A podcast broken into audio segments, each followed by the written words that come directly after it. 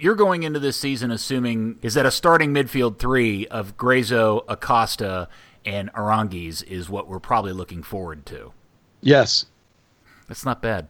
That's kind of that's cool. pretty good. Yeah, I I think like that that. we have in That front of that. sounds You have fun. Mas- Mascara and Barrios and and either Baji or Cobra. That's a pretty good Ooh. six. Ooh, ooh. I'm getting excited about that one.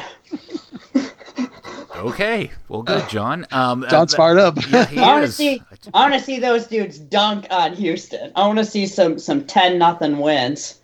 I'm going to like having you on this podcast, John. All right. Uh, from also from the Twitter.